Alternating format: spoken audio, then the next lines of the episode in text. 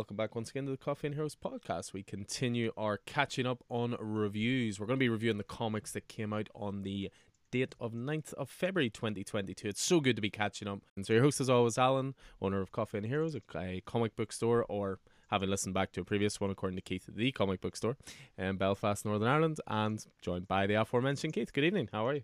I am not too bad on this Wednesday evening. Didn't manage to get in to pick up my pull list this new comic book day, but I'll be in tomorrow. Uh, however, I have finished my pull list from last week.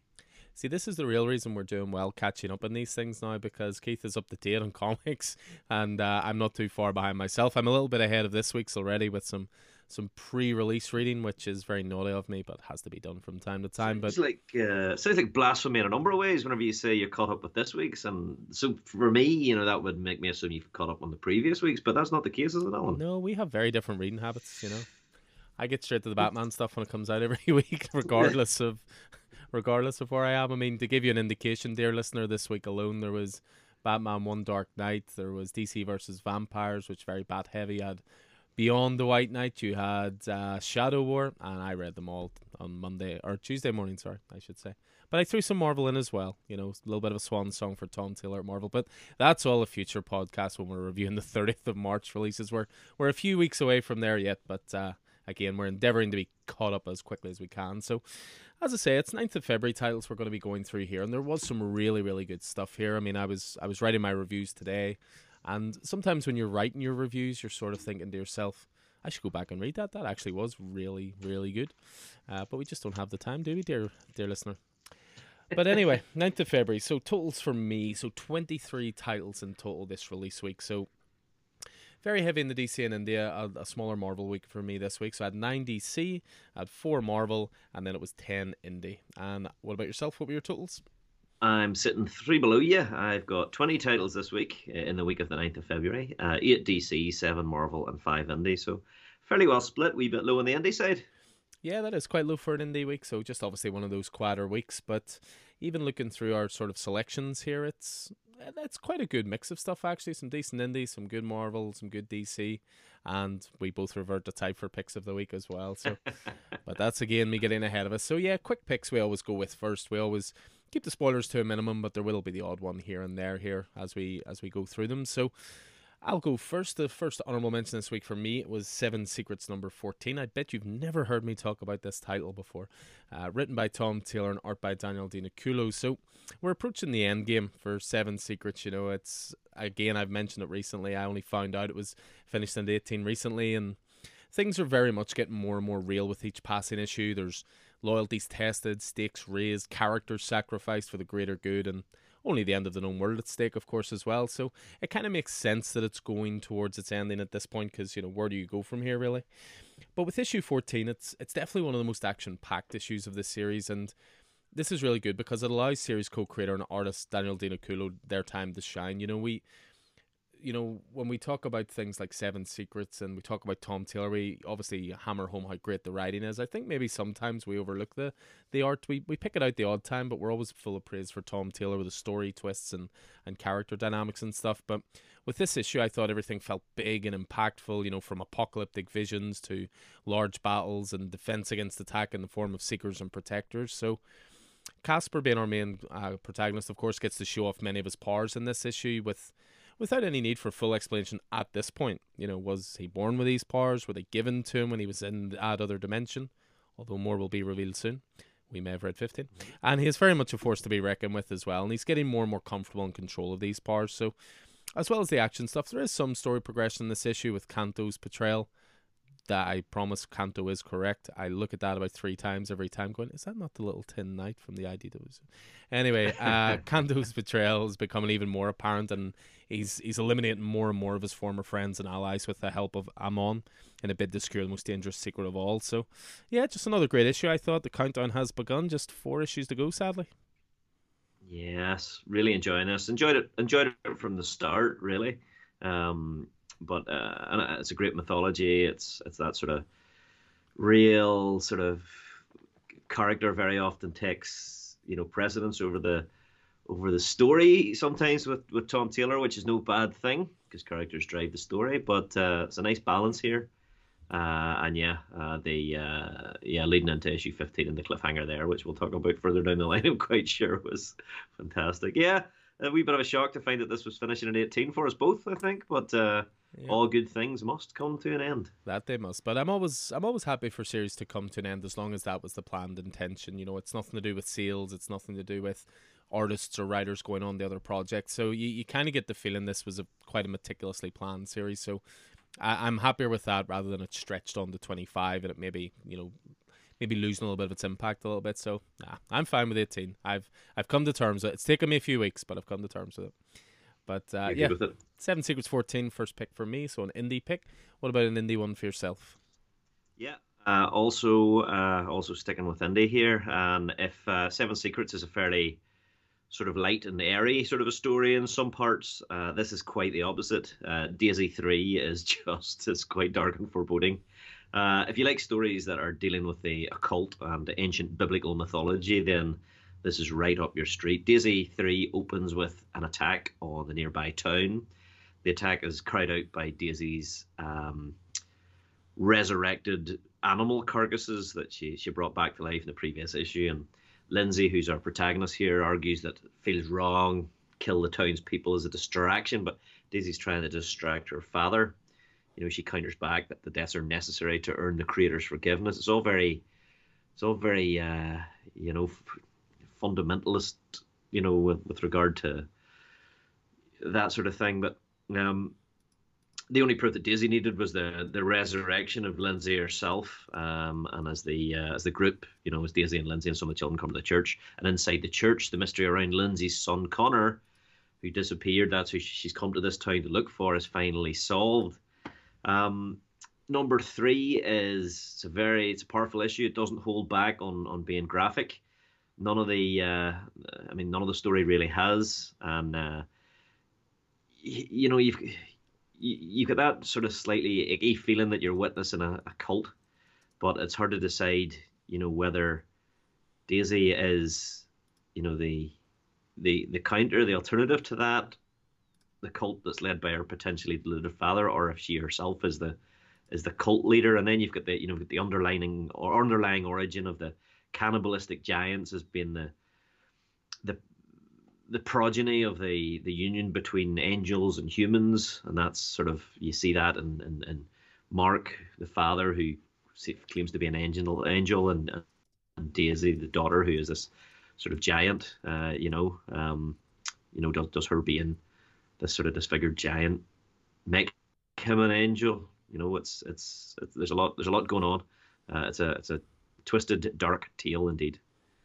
Yeah, I mean you've you've mentioned Colin Lorimer before in this this podcast a few times. Of course, the creator of this one, and he's done some quite dark series in the past as well. You know, he did one called Harvest, which was to do with human uh, organ trafficking, which was was very very dark. He did mm-hmm. one called The Hunt, which jumped into Irish horror and Irish mythology as well. And having had the pleasure to actually meet him in person, he's like one of the sunniest, happiest people you'll ever meet.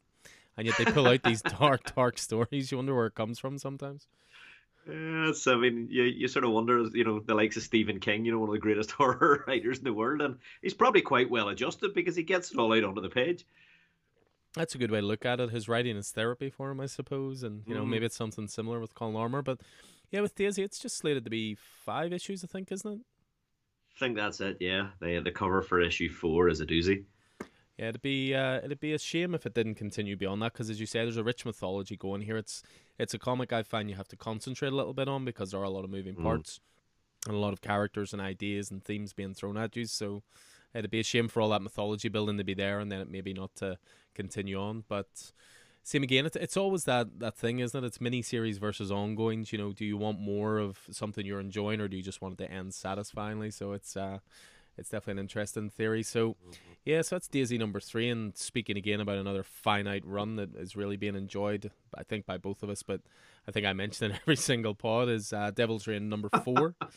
uh, Chip Zdarsky, of course, Marco Checchetto on art, and I'm I'm starting to think that if you actually listen to the podcast of the last few months' reviews, you'll just be able to pick out all the Devil's Reign reviews, and you won't even have to read the title because I just tell you what's happening in every single issue. But for me, it just it continues to be so good. It deserves to be mentioned every time, and I think with events as well, what's interesting about issue four, it's not often that we're afforded a time jump in events. You know what I mean? There's usually uh, a status quo. Status quo gets interrupted by the bad guy. Good guys get uh, grouped together. Good guys overcome.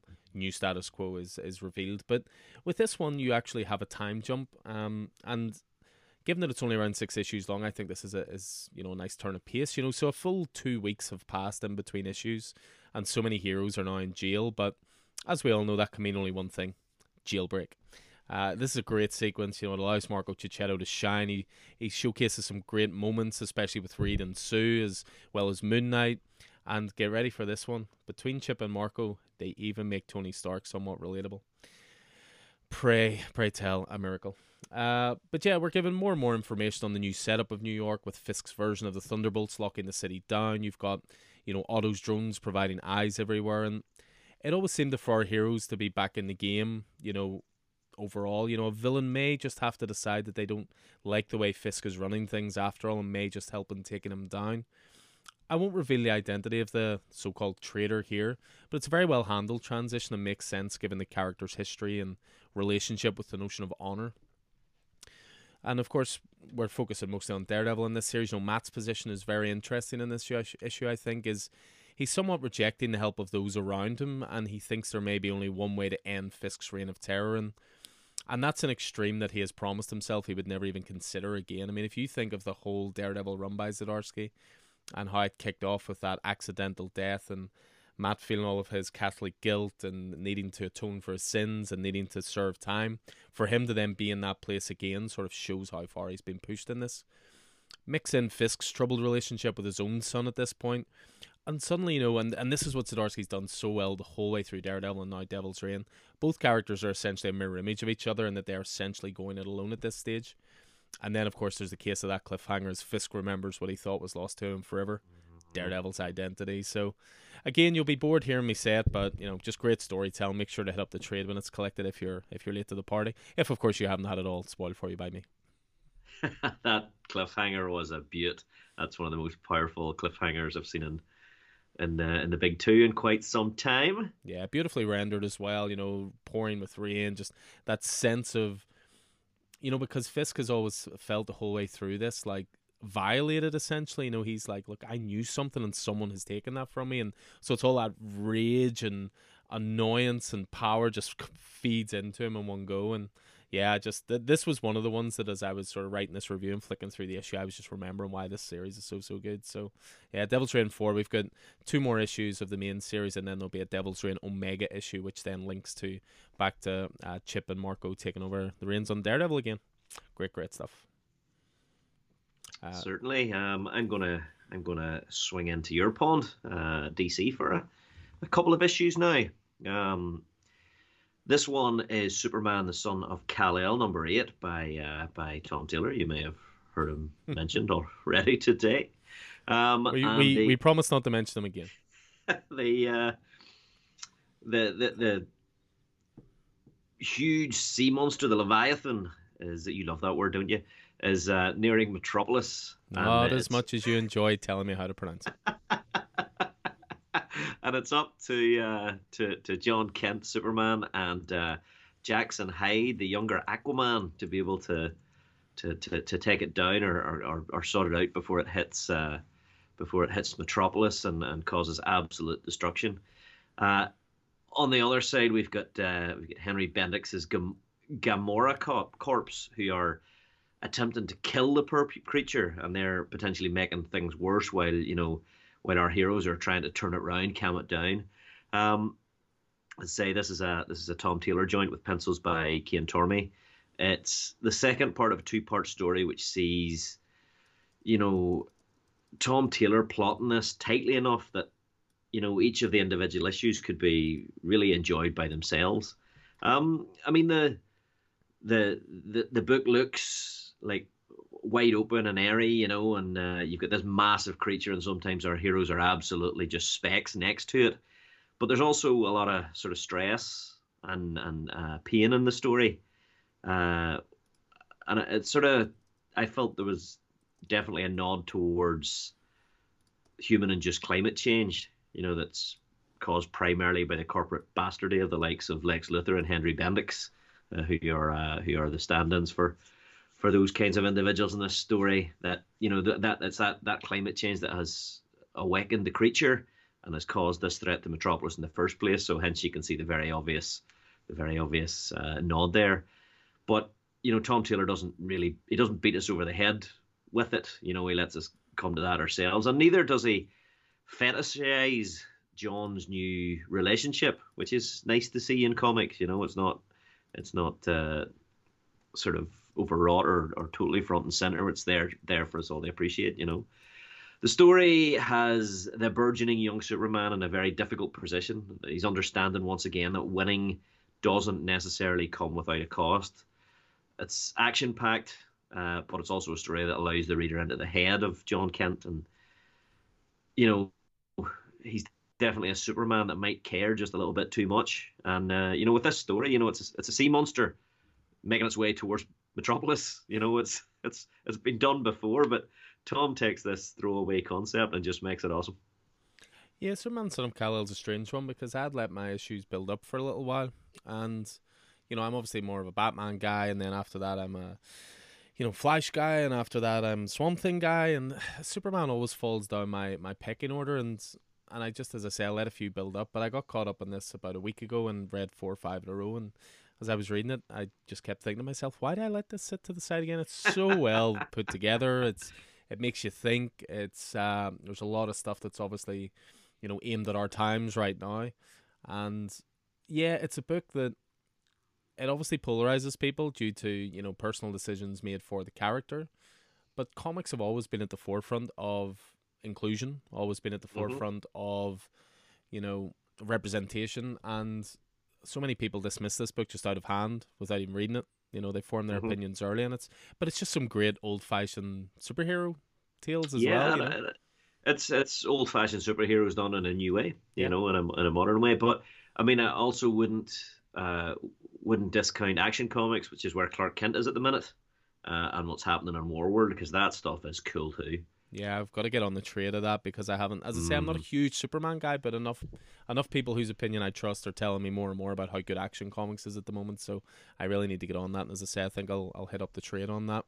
So yes, mm, Superman, Superman, Son of Kal El, number eight. So we'll swing back around to the indie section for my next one, and this is a, a series called Life Zero. This is written by Stefano Vietti, and speaking of the artist in Devil's Reign and how good his work is there, this is another case of fallen creators.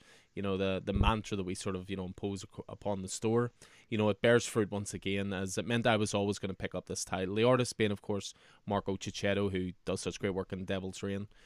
And this is from a smaller indie label. It's a, a label called Ablaze Comics and they want you to know Marco Checchetto's on board as the banner at the top of the cover reads from the artist of Daredevil and Devil's Reign. So, but, but, it's it's good because these smaller titles you might miss out on them sometimes. You know, we obviously try and point out everything we can in the previews books, but you know, for labels like this, you don't get massive print runs, so it's it's always important to know about it in advance. So, but yeah, I'm very glad I picked this up. You know, the first issue was great. Uh, it set up both an interesting plot and an interesting world to explore.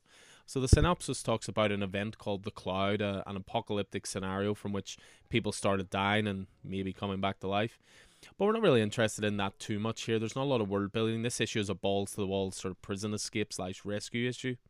So the the main characters we follow are a group of highly trained special forces who execute a plan to break into a maximum security prison, which in itself is a nice touch instead of always trying to break out during what essentially is a zombie apocalypse. And, and they're doing this in the hope they can rescue a former comrade who was locked up before this mysterious event occurred. So, this, of course, leads to lots of bloody action, lots of cool zombie kills, and great visuals all around. I mean, we, we speak about it before. We were already fans of Checchetto before this, but it's always great, I think, to see an artist flexing their muscles at something else because if you're working for the big two, you know, over the top gore and action is probably a big no no. It doesn't matter if it's Marvel or it's DC uh, unless I suppose you can get into Black Label books or, or Marvel, uh, you know, Max series, something like that. But with something like this, you've got the freedom maybe just to go a little bit nuts, and it, works really well for this scenario. So, yeah, I've read issue two as well of this. Uh, and you know, it came out a few a few weeks later, and and issue two settled down into some great character work to go with the blistering action of issue one. So, this is a title I'll I'll very much be sticking with. I, I don't think this was one you were you were on. No, didn't grab. I'm I'm trying to make a trying to make a concerted decision to try and uh, and keep keep things fairly tight with regard to to what I'm picking up because, as you know, it's very easy to go mad and just pick up everything. um, but yeah, sounds sounds very interesting. Sounds it's very good. interesting. It's good fun. You know, it's good fun, and uh, this is the joy of you know having a friend who owns a comic book store. You can borrow my copy anytime you want. Quite, I appreciate that, and I uh, I'm I'm making a list. A list. It's getting longer. Uh, Uh, so Life Zero number one, so a little bit of an indie there, but once again we're swinging back to DC at your behest. Yes, indeed. For I am Batman number six, uh, which is great. Um, it almost feels a wee bit like. Um, do you remember whenever Agents of Shield started on TV, and uh, and it was just before Captain America two came out, Mm-hmm. uh, the Winter Soldier, and it was like Agents of Shield. Uh, they had like ten episodes or something before Cap came out and revealed that in fact Shield was Hydra and Hydra was Shield, and it was going to mess them up. so it was almost like an Agents of Shield. They were treading water before that, and then and then it sort of it sort of went off in its own direction. Well, I, I almost feel something similar has happened with John Ridley here, and and uh, Jace Fox, the next Batman, because number six is absolutely great. Not that the previous six issues weren't great, but this this is the perfect jumping on point for new fans as Ridley takes Jace Fox, the next Batman, to New York City, making it his new base of operations and and his much needed status quo. And as I say, I don't mean that the previous five issues were bad by no means, but it all felt too tight and too close to the existing Batman for comfort. You know, Gotham is a big city, but it's too small for two Batman.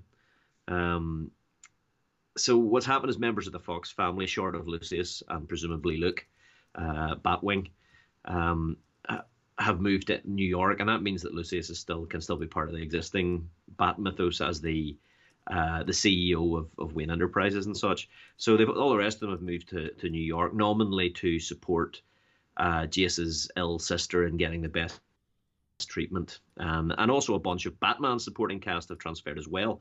Vol, who we're now seeing a lot more of in person, rather than as a as a sort of a voice in, in Jace's ear, is uh, has been brought along to continue to be Jace's somewhat more low tech Oracle, um, as well as um, is it Chubb you call the detective? I think so. Yeah. Uh, you know, she's transferred to the NYPD. She wasn't getting on too well in, in Gotham City, causing a lot of problems. Not a big fan of Batman. Uh, so she's transferred to the NYPD, and she is she's co-opted by the mayor onto, onto a special crimes unit. Uh, uh, so she arranges for her partner from from Gotham, Whitaker, to come and join her. Um, so the interesting part is that the issue it spends quite a lot of time establishing Batman's new relationship with the New York Police Department. So the mayor sees the the benefit in supporting the new Batman and making him part of the team or the leader leader of a of a, special crimes unit, which of course Detective Chubb ends up being his liaison. And you know, it's evident this will only last as long as it's it's all you know expedient, expedient politically speaking. You know, add that to the fact that the deputy mayor and the police commissioner are uncomfortable with this support to the point that they are undermining it actively uh, by making Chubb, who's a known, as I say, a known Batman detractor, head of the new special crimes unit. You know, on the other side, we see that Batman, you know, has a fair bit of backup from the, the street level cops, uh, and I don't know. I think this is just going to be a really interesting angle to further differentiate the book, and of course, you know, yeah, you add that to the slightly more realistic twist of this book. You know, when you consider police brutality, when you consider that this Batman is a is a man of color, uh, you know, it's all really it's all racking up to be something really really interesting. Um, and you know, in addition to that, I thought it was interesting that this book is closer to the new Batman movie than any of the other existing Bat titles.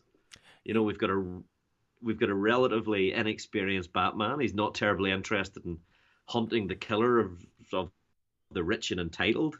Um, I don't know. Uh, you know, Ridley did it with Batman a few weeks before the movie was released. I wonder did he did he have an inside track on it? Ridley did it first. Uh, yeah, I mean it's it's a really cool series. I really like it as well. I mean, you really got to feel sorry for that detective that she, you know, transfers out of Gotham and ends up in New York and another bloody Batman turns up. it just Mm, kind of adds uh-huh. to the humor as well as the the tension of it as well. But but I actually like that idea as well of prioritizing crime cases because it's not it's not really an angle we've seen with Batman before. You know what I mean? It's when you read a main Batman book or Detective Comics, there's one big thing that has Batman's attention, and that's it. But I kind of liked in this where they were sort of saying to him, right, you have to investigate this. He's like, I have no interest in that. That that means nothing to me. You know, Yeah, it- it- yeah. You, you've never really seen a Batman pick and choose cases, almost like a cop, I suppose. But yeah, it's really interesting angle, and and again, it's there are definitely similarities to the Batman. You know, some of the cops are are happies here, some are completely against it. Yeah. Yeah, there's, there's some good stuff. It's almost like it's written by an, an, an Oscar winner, almost. Oh yeah, quite. I mean, it's it's it's also grittier than you know. It's it's it's grittier and a wee bit more on the street, I think, than any of the other. You know, you're, you, there's not so much of that superhero supervillain action. Here, it's there's there's nearly almost a Watchmen sort of a vibe. Hmm. You know how how would Superman, how would how would super people or pe- people with superpowers, superheroes, gel with the real world? You know, Yeah. you know, it's it's it's cool. There's a lot going on. Very very much enjoying it. Very much enjoying it. Yeah, and as Keith says, it's definitely a very, very good jumping on point because it's a new city, it's a new setup. The stuff that's come before is definitely worth your time. You know, you had the the mini series, the next Batman as well, Second Son. You you had a lot of building to this point, which is very, very good. But Mm. If you want to dip your toe in and, and see what sort of you know the hype is based on what we're talking about, you can certainly jump in at this issue, uh, which is issue six of I Am Batman. So we're going to stay in the wonderful land of DC with my next one. My next pick uh, was dangerously close to pick of the week material, uh, and it only didn't for obvious reasons, which we'll get to in a bit. But Suicide Squad Blaze number one, so written by Si Spurrier and art by Aaron Campbell. So the time, Ooh. yeah, the timing of this title is very much on point, as this this really felt like a natural extension of the tone of the recent James Gunn take on the Suicide Squad, as well as the Peacemakers show. You know, it's adult orientated, it's full of violence, full of humor, and just a heck of a lot of fun, and it very much earns its black label status.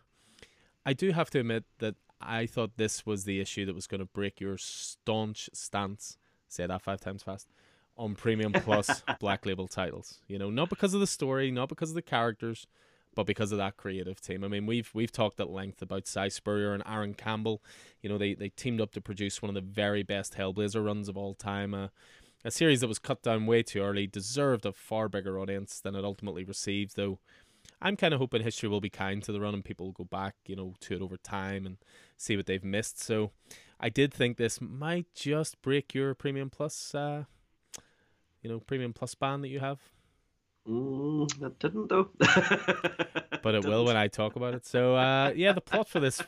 So the plot of this one, Suicide Squad Blaze, it revolves around a rogue superhuman who's traveling the world and, and enjoying a massive killing spree. So of course, only the Suicide Squad can stop them, and they will have some new recruits. But the new recruits, what sets them apart is they're prisoners who are offered superhuman powers, but they'll die in three months due to degradation effects on their body. You know, it's the whole make your death mean something sort of premise, and it's executed really, really well. You know, it's unsurprising given the writing talent involved. This is a really interesting look at what makes the Suicide Squad tick. You know, these these are not lovable rogues or anti-heroes. They these are fundamentally damaged people who enjoy doing bad things and they're damn good at it. Thank you very much.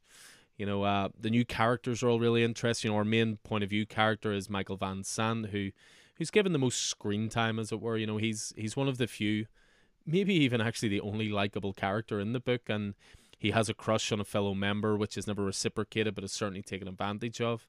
You know, he's able to show us, the reader, just how it is to be working for a sociopath such as Amanda Waller. You know, her moral compass very much, you know, not much better than the criminals themselves. You know, you've got your stalwarts of the recent Suicide Squad in here. You've got Harley Quinn, you've got Peacemaker, you've got Captain Boomerang, and it all combines to to give you some genuinely laugh out loud moments in the book, both from a writing standpoint as well as a visual one. You know, Aaron Campbell's art is fantastic here. It's perfectly suited to the down and dirty, grimy world between the cracks that that these characters inhabit. As I said, genuinely fantastic first issue, and it's it's again a great example of the more adult orientated titles that can excel within the Black Label banner. Not everything has to be Batman. I can't believe I'm saying this, but not everything has to be Batman. And it's also a, a great showcase for the larger format, I think, you know, with excellent artwork. You know, it won't be any easier for you to store, but it justifies the larger format. So I am going to throw you my copy of this tomorrow. I'm going to bring it in this store uh, for you coming down. and I guarantee you will love this. You'll still not buy it. You'll you'll just borrow my copies, but I guarantee you'll love it. Uh, great. Yeah. No, I have to say, I mean, I did look at it. I did look at it. I just uh, couldn't overcome my moral objection. moral object. I love the moral side of it. I refuse to buy this title. It's a dollar more expensive and it's bigger and it doesn't fit in my box. I morally object. Your Honor. Case closed. but yeah, so from a premium plus large format title to a regular size comic with your next one, what do you got? And uh, just, just, just despite the premium plus format, I'm switching back to Marvel for this choice. uh, and that's and that's Moon Knight number eight. Uh, it's become a a regular visitor to our uh, reviews podcast, and it's uh, it's absolutely no secret that Jed MacKay is killing it at Marvel right now. Uh, companies seem to be putting a load of faith in him, uh, and you really get the feeling that he's just getting started, and uh, no place more so than uh, at the midnight mission of Moon Knight. Ooh, listen to the alliteration.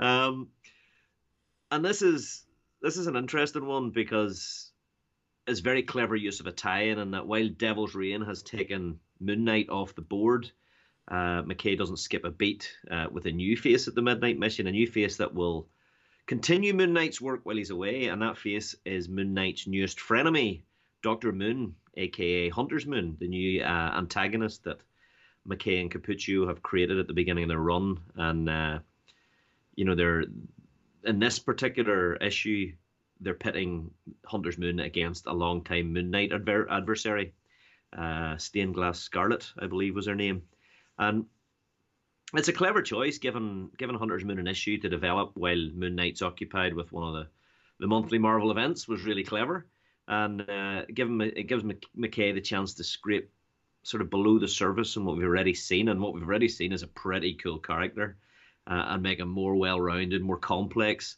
and it just adds potential to the to the future conflict between the two fists of Khonshu uh, and the difference in how they serve him as avatars within the earthly realm. It's it's a rich, sort of compelling story. Uh, Hunter's Moon is given an interesting arc as well as you know showing us his connection to Khonshu and how that works. And I'm just interested in see how this character evolves within this world in the future.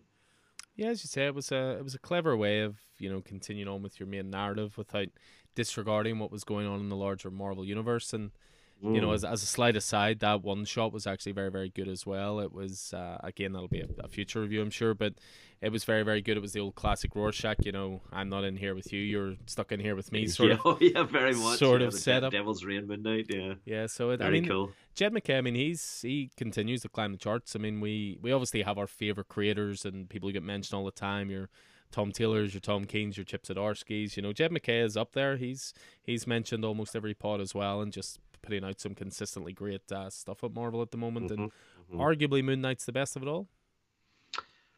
Yeah, yeah, arguably I would say. I mean, the death of the Doctor Strange was was phenomenal. It was a, a very different feel in Moon Knight. Um, Black Cat I didn't read, but I'm going to pick that up.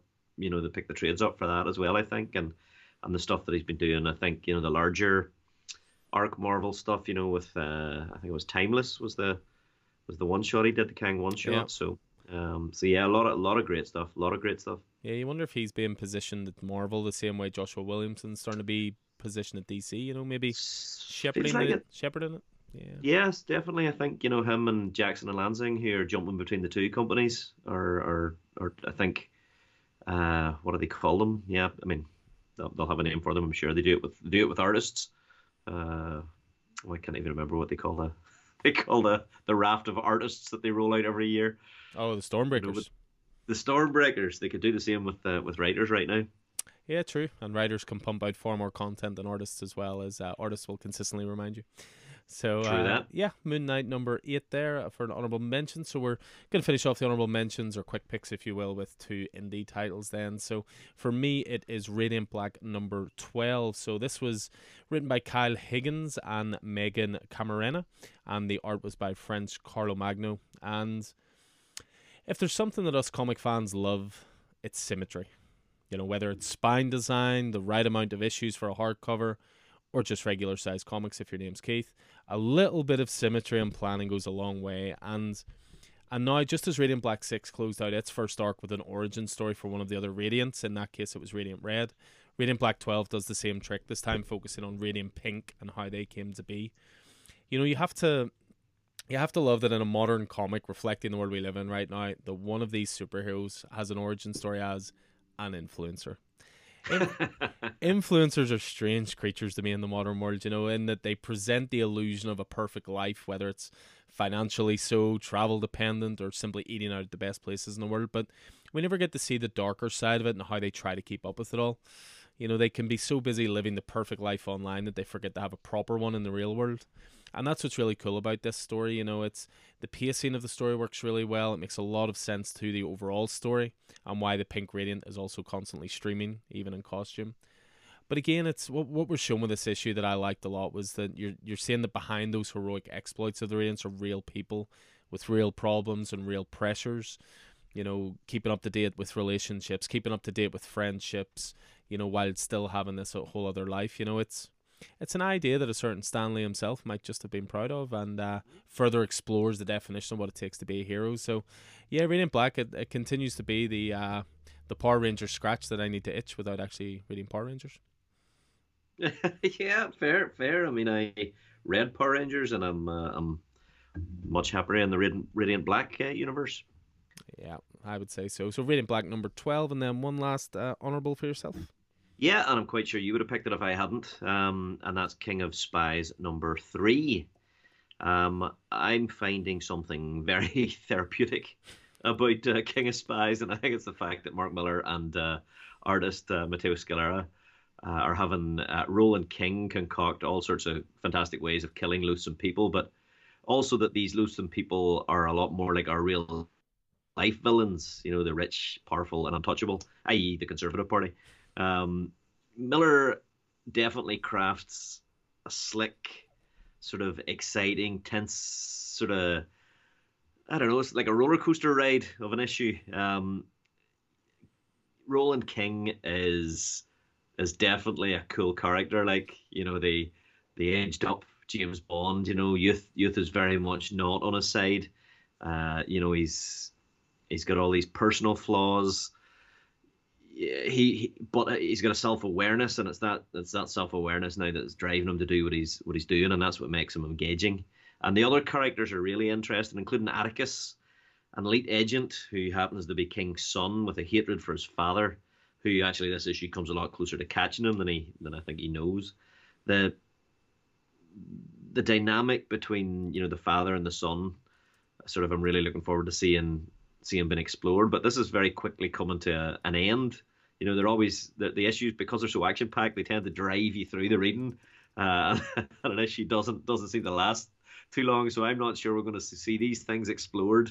And also knowing Mark Millar as a writer, that's that, that may also be the case. You know, there's a there's just there's just this great energy, you know, to this series and to this issue, and and a great tension as well. It's smart, it's well paced you know, and, and thrilling, and at least a wonderful, wonderful cliffhanger. And uh, Mario Scalera, you know, just the the images that he delivers throughout this issue are are are, are detailed and, and so well crafted. The action is through the roof and and and very you know visually thrilling and the character moments you know have have good detail as well you know it's it's just a great looking issue from from the front cover to the back cover arguably for me Millar's best title of recent times. I think it's tremendous. I as you say, it's explosive, it's fast paced, but it's got a little something to say as well. You can sort of see the the writer putting forward some of his own views through it, which is always satisfying. I mean, Mario Scalera, I've been a fan of for years. I I always advocate that Black Science is one of the biggest indie titles that not enough people have read. Uh, it was written by Rick Remender, and every art, every issue was drawn by Mario Scalera, and I've always loved his art and you know we're we're again in the fortunate position of having known how this series ends. It ends with a you know Jan sized issue four. Why they didn't just stretch out the five issues is beyond me, but it like that's pick of the week material issue four. But I thought it ended so so satisfyingly, and yeah, it'll make a really great trade. And and again, we you know well I always said anyway. Mark Millar he's, he continues to be the Stephen King of comics. You know, just an abundance of ideas and not all of them hit the spot, but when they do hit right, it is always something really entertaining and, and pretty special. So, yeah, I love this. It was it was an awesome one, as you say. If you hadn't uh, put it down as an honorable mention, I probably would have. So, yeah, def- definitely keep an eye out for the trades, guys. If you if you didn't manage to jump on the singles for this, uh, it is something really really good. And let's be honest, there's a James Bond fan in all of us who would like to see what James Bond is like in his older years. So yeah, King of Spies number three rounds off the honorable mentions for 9th of February. So that just leaves us with our pick of the week and. Get ready for the shortest pick of the week review you will ever hear, and that is that is from me. So, uh, my pick of the week this week as I said, if it hadn't been for this issue, it would have been Suicide Squad Blaze because it was something special. But my pick of the week was Batman Catwoman number 10. So this is written by Tom King. Art is Clay Mann, and we are in it. And end review.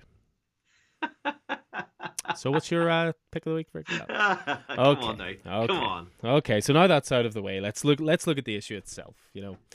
Okay, before we get to the issue, let's go for a story. So yeah, with the the whole reason we had looked forward to this issue so much was obviously as as anyone who listens or has been to the store knows, you know, our first big signing we had in store was having the pleasure of having Clay over to the store before this series had even started. And as a joke, as an aside, when I was sitting at the table with him when he was doing all the signings, I said, "Oh, well, you know, if you're starting back at, you should draw us into it somewhere." And he sort of turned to me with a wee bit of a, a smile on his face, sort of going, like, "You think I haven't already thought about that?" And I just sort of thought, "Oh, just a nice wee comment. It's you know." It'll never come to anything, but you know, so issues were coming out, and I have to admit, I hadn't really heard much from him. We did interview him again when he was a few issues deep, but I didn't mention it at the time, and I sort of thought to myself, you know, maybe it'll pop up, maybe it won't. But every issue would come out, and I would always look and be like, "Are we in this?" No, we're not. And then there was obviously Clay stepped off for a couple of issues with with Liam Sharp coming in. Again, we've never got the full story on that, but it was what it was. But Clay was always coming back with issue 10. He was going to draw 10, 11, and 12. But a few months before that, I, he sent me a little uh, black and white drawn image, and it was of our logo. And he just sent me a message going, did, did I get this right? And I was like, geez, what's that for? And then he showed me the full page, and it was a page from this comic. It was a page where Catwoman and the Joker were fighting. They crashed out through a window, and the window was of a store with our logo above it. And I saw it months before. I showed it to a few select people, yourself, of course, included. You know, and there was also the in the the window was also our our lovely mugs from our podcast uh, profile picture. And Clay said to me, "Look, it's it's not final. You know, this is the inked pages. It's still to be colored. It's still to get past editorial, whatever." But at that point, I was really excited. But at the same time, I couldn't really share it because I didn't know if it would make it into the issue. For all I know, editorial might have went, oh, "That's a copyrighted logo. We can't use it. Whatever." But he sent it back to me again, and the sound effects had been added, and the colors had been added. They got the colors right. Apparently, he sent a really detailed color scheme guide to to Mo Murray, who's the colorist on going. So it's a little bit of yellow here, it's a little bit of blue there. So, so it all came out beautifully. Now, the one thing was there was a large sound effect added to you know make for the crashing through the windows, with this sort of you know crash down the side of the page. So unfortunately, our beautiful mugs got covered up. But if you look closely, you can just about see us under there. Uh, but I I preferred that than the logo being covered because the logo is unmistakable. It's it's us. It's it's our store. It's you know it's it's our community. It's a it's a great victory for that for that sort of thing. Whereas the pictures we knew it was us, but you know other people might have been like yeah whatever. So the the issue came out. I was really excited. I was like right, I've seen it all. Let's see it in print. Opened it up, looked at it, and just yeah, it was it was just a great moment and it was a moment that uh, kept you on the on the title interestingly because you were about to drop it because Liam Sharp had come in. The art wasn't really doing it for you. The story wasn't quite gripping you, which is more than fair. But then I sort of said, you know, Keith, you might want to stay on it. And then I showed you it. So that's how you make a sale, kids. That's how you do it. Uh, yeah, well, I mean, to be fair, it's hard to turn down a comic whenever, whenever your local comic book, not just your local comic book store, but your face is there. You know, your your your uh, your uh, your your comicified mug. Yeah, I mean, uh, Clay has said that he'll send us the original art. I might have to get back to him on that because he's he's a busy chap and he, he just might not have got the chance yet. But I might drop him a message just to see because again, he's just such a cool guy. I I when he showed me it, I just said, look, can I have first refusal on buying that art? Because you know it's our logo. I want that art no matter what the cost is. Yeah. And he just said, no, no, no. You guys looked after me so well when I was over there. We still talk about it with a great time. Uh, I'll just send it over to you. It's on me. So I'm gonna have to remind him about it because I really want it in the store framed and I'm proud of place. So, so yeah. So now that's out of the way, let's actually look at the issue. So, what a story, though. Yeah. What a. I mean. I mean, man, it was a that's- few years from start to finish. You know, you just didn't know if it would happen. You know, it's Yeah. and it was just so satisfying to see it there and you know it's it's it's a it's a real point of pride you know it's it's in every comic store in the world. It's in comic stores in New York it's in comic stores in London it's you know it's all over the world and it'll be in the graphic novel collection. I mean it's eternal. I mean we've we joke all the time you know oh we've completed comics now we're part of Gotham. We we don't need to keep this store open and then you sort of think oh wait no I like this store. I'll maybe keep it open just in case but yeah. I had uh, I had friends uh, friends who live in the states who are you know American folks who uh, collect comics, and uh, they, had messaged me independently. they hadn't been pre warned. You know, they were like, "Oh, what is this? Hold on," you know, because they either listen to the podcast or they they know the store through your posts or whatever. You know, so Yeah, I mean that was the thing. I didn't want to ruin it for people before it came out. I would just sort of throw a little, just check out. There's a wee panel where the Joker leaps at Catwoman. Just pay attention to the next, because you always worry as well that it's not. You know, sometimes you skim through issues, sometimes you don't take in all the details, whatever. But it really was massive. It was right there. You know, even Clay messaged me saying, "Oh, I hope it's you know I've drawn it big enough." And yeah, I, I wouldn't have cared if it was the tiniest little thing in the corner, you know, of like a street, you know, far away. It would have just been like, "That's us." So, uh, but yeah, issue ten. So unsurprisingly, the first port of call for me is it's great to welcome back Clay to the series. Not just because he put us in it, but you know, I, I didn't mind the Liam Sharp art, you know, and, and in fact, he actually reined his styling quite substantially. I thought to try and meld it closely to Clay's style as he could, but but there's just something about Clay's art and his eye for detail that I think always elevates an issue. So, you know, we talked a lot on a previous pod about the Batman Catwoman special, of course, and and I think between that issue and now number ten, I, it feels like the series has found its footing again and room for a strong finish to what has been at times an uneven series. You know, issue ten it, it focuses on three separate storylines as ever, but I think they meld together better in this issue than perhaps any issue before this, save for maybe the first one. You know, we have Catwoman fighting Joker in the past, present, and fighting her daughter Helena in the future as she tries to take Selina in for, for Joker's murder. And again, you have to focus on the art for this. The art has been very cleverly thought out in this issue, especially. I thought, I mean, sometimes all three fights are taking place on the same page, and it's done in a way that's easy to follow with Catwoman's outfit again providing the clue in every instance. But there's there's split panels that have the images, characters and interlinking shapes, but across different time frames. You know, the art in it's always really interesting. It's detailed. It's dynamic, and and this even extends to the coloring with Tomeu Morey really shining here. You know, the past is rendered in sort of reds, reflecting Selina's anger towards the Joker. The present is rendered in blue, matching up with the icy blue design of Selina's goggles. And the future is rendered in purple, as Selina tries to put forward to Helena just what kind of a person the Joker was. And, you know, purple people say is related to wisdom. So it's uh it's just great to see this series back on track. I find you know at at times it has felt to be meandering a little bit, but for me this issue put it right back to the top of the reading pile for the rest of the issues, and and honestly that's not just because we're in it, but we're in comics anyway. Batman professional game professional. Um, yeah. So Batman Catwoman ten that was my pick of the week for 9th of February. Lovely. So uh, as you say, we're we're we're cleaving to type again. So uh, my pick of the week uh, this week is a Marvel book, uh, Avengers fifty three, and uh, I'm very pleased to have another issue of Avengers as a pick of the week again. So soon after issue fifty, because I am absolutely loving Jason Aaron and Juan Frigeri's uh, book at the minute. It's as good as it has been since uh, Aaron took over. Uh, you know, since which time the, the quality of the book has been rather, I suppose, inconsistent, peaking and troughing a wee bit. But I'm sincerely hoping that he has a handle on it now, and the last eight or so issues would suggest that that is the case. You know, with the quality of the, the core Avengers book climbing ahead and shoulders over uh, other books of its type, and that type is classic four color superhero team up adventure goodness, which is the bread and butter of superhero comics. This is chapter three of the multiversal Masters of Evil attack on our 616 Avengers team, led by the ultimate alternate universe Doom Supreme. And uh, Aaron does a really good job of laying out an issue that at first glance would appear to be one long fight, but manages to sneak in some really great character moments. The the gist of the issue is that the Avengers' impenetrable impenetrable headquarters inside the giant fossilized corpse of a Celestial is under attack uh, by the most supremely powerful version of Doctor Doom in existence, and a murderous kid Thanos still wet with the blood of his mother. The the Black Panther fights to defend the mountain alongside uh, his surprising new teammates, King Namor of Atlantis, the Submariner, and Jane Foster, the mighty Valkyrie. Uh, there are some great high points in the issue. Chief amongst them for me is the inclusion of Jane Foster, uh, a character who Aaron spent years building up, uh, you know, her story arc dealing with cancer as well as her role as Thor, up to the, her current role as the, the leader of the, the new Valkyries, and uh, her possession of the All Weapon, which is actually the ultimate Thor's hammer, uh, which is kind of kind of cool.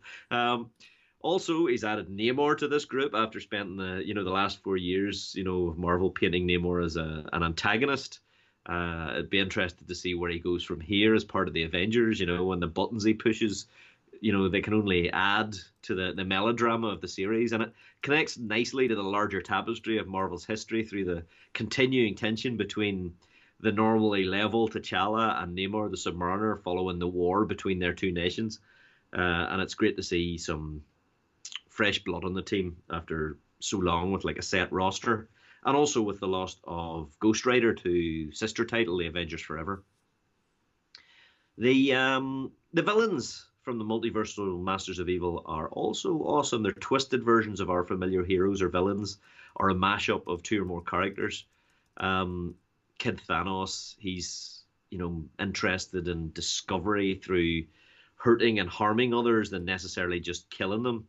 Uh, he's all science. Uh, he's also a kid, uh, you know, so his interest, his curiosity, you know, is, is, is driven that way, but he's also obnoxious uh, because of that, you know. And then there's wee moments like finding out that Doom Supreme is wearing the skin of an ex lover is is totally totally horrible and twisted and really effective at giving the reader a sense of how he's different from his 616 counterpart. And i'm interested in who that lover was uh, you know because uh, obviously he's just uh, almost married victorious uh, in the in the current uh, fantastic four run. So that would be a nice wee twist.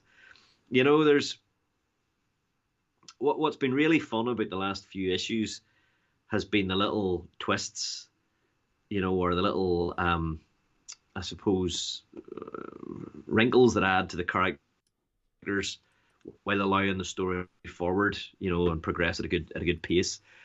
The Avengers are all a bit overmatched one to one against each of the Masters of Evil, and there's a real danger here. The feeling that Doom Supreme, whose focus is on magic, could take on any of the Avengers.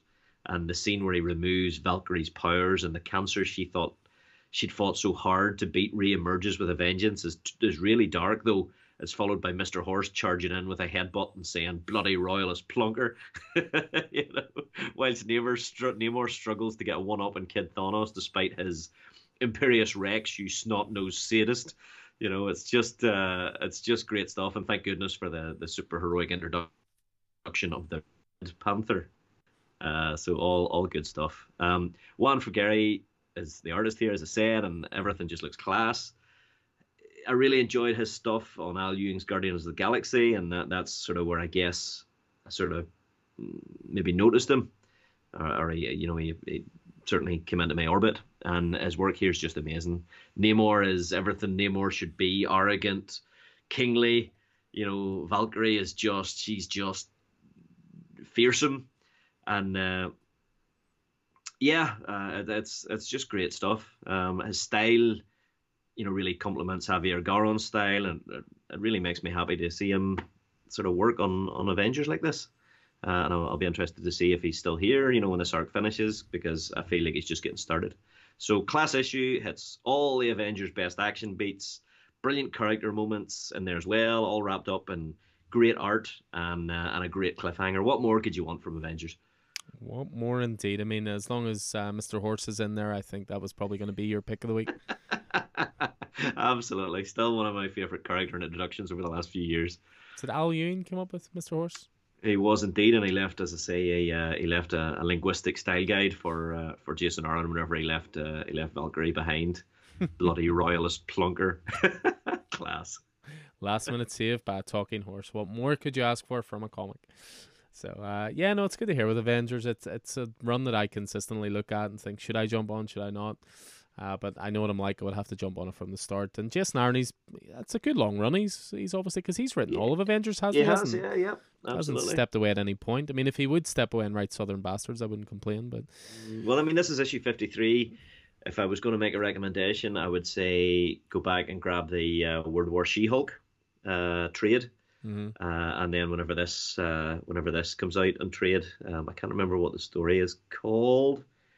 Um, I can't remember what the story's called, but uh, but yeah, I mean this will be trade as well, so uh, you could you could get started there. but World War She-Hulk started before the issue 50. The issue 50 was fantastic, and then this picked up, you know, from that. So yeah, I think we have a pack of World War She-Hulk in the store, all the single issues put together. So we always we always do our best to put together story arcs. So uh, yeah, so Avengers 53, Keith's pick of the week for 9th of February. So that wraps up the 9th of February. Uh, so we are going to skedaddle, but we will be back soon with the 16th of February reviews. But as ever, if anything, uh, you know, tickles your fancy there or anything got picked out that you'd maybe missed, just get in touch with us. We'll always do our best to source them for you or of course guide you in the direction of the trades once they hit that point as well. So uh, thanks for listening as always guys. Uh, always a pleasure to chat comics and uh, we will be back with you very soon. And in the meantime try not to get thrown through the window of your local comic book store by a supervillain. We are insured though so if you do just let us know. Thanks guys. So i've been alan taylor and this has been keith miller you can find Alan in store at Coffee and Heroes and on Twitter where Alan is at Coffee and Heroes 1 and I'm Ascanison00. Coffee and Heroes is a local comic book shop, coffee shop and community hub in Northern Ireland based at Smithfield Market in the centre of Belfast. You can find Coffee and Heroes on Facebook, Twitter and Instagram or email us at coffeeandheroes at hotmail.com. Make sure to check out our YouTube channel as well. The Coffee and Heroes podcast is available on Spotify, SoundCloud, Apple Podcasts, and through all good podcast platforms. Please like and subscribe and leave a review so more people can find us. And until next time, happy reading and hope to see you in store.